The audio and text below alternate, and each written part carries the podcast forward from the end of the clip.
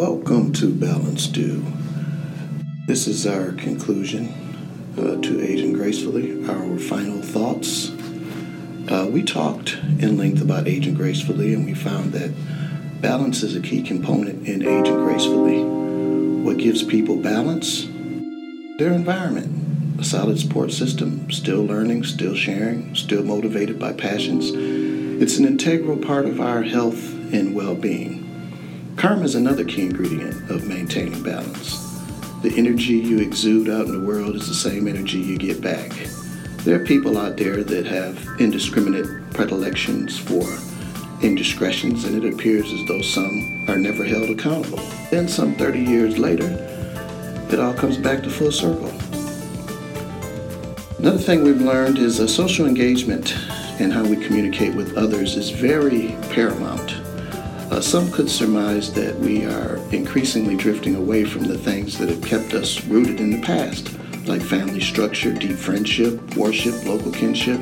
As a result, according to several research firms, anxiety is building, and the lonely and despair are looking to social media to fill that void, and henceforth are becoming a lot less happy. Now, according to the Center for Disease Control, suicide rates are rising sharply across the United States. Uh, among people ages 15 to 34, suicide is the second leading cause of death.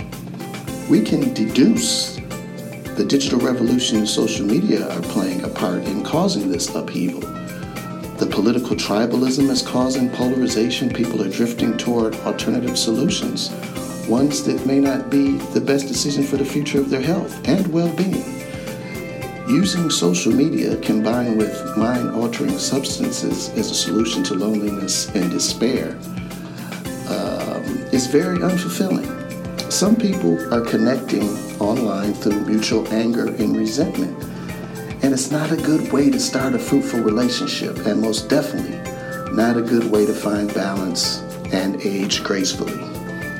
Being true to yourself, that's another important element in aging gracefully self awareness is a good quality. You know, it helps attract an environment of real friends and close family, the kind that helps keep each other grounded. You know, because aging inherently has a way of making us feel like we have to recreate ourselves in order to feel complete.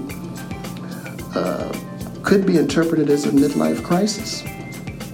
And some people in their own mind build a false perception, especially since, you know, we tend to be judged on the merits of our job, age, material wealth, and the insecurity of that perception sometimes gets worse with age. So it's natural for some people out there to think that aging gracefully means having a significant other that's half their age. There was this guy, 70 years old, bad health, living a rather meager lifestyle, barely making ends meet, lots of medical bills. And every time he went to the local bar, he thought all the young and beautiful women out there were interested in him. He would tap his friends on the shoulder. He like, see that girl over there? She checking me out. She checking me out. His friend said, no, she's a waitress, looking over here to see if we're ready to order. And his other so-called friends were laughing behind his back, claiming his actions were a clear sign that uh, he might have dementia. Confusion in the evening hours. But instead of laughing behind his back, he needed some real friends, uh, someone that would pull him aside and tell him, hey man, your cash flow isn't commensurate to what you're trying to effectuate. You get involved with a woman that young, you might be putting your life in danger. And he said, how you figure that? The only way a woman that young and beautiful would be interested in you is if you have 30 days to live and you make her a beneficiary on your life insurance policy. We've come to the conclusion that if you want to age gracefully, be true to yourself, have a good support system in place, stay active, and maintain your passion for life. Thank you for supporting Balance Due. We are a veteran owned tax exempt organization. All proceeds from donations go toward furthering our message of inspiration, positivity, and unique ideas, all geared toward strengthening the community. We need your continued support, whether it's listening to podcasts, posting a review, watching videos, volunteering, or donating, or attending one of our live events. As a matter of fact, you can come see us live at the Capitol Hill Library in Seattle, November 21st at 4 to 6:30 p.m. We'll be discussing control, the positives and the negatives, how to self-assess, and manage this very complex verb. The presentation is free to the public. For more information, go to our website at balancedue.org. Let's take this journey together, folks. Hope to see you soon. Peace.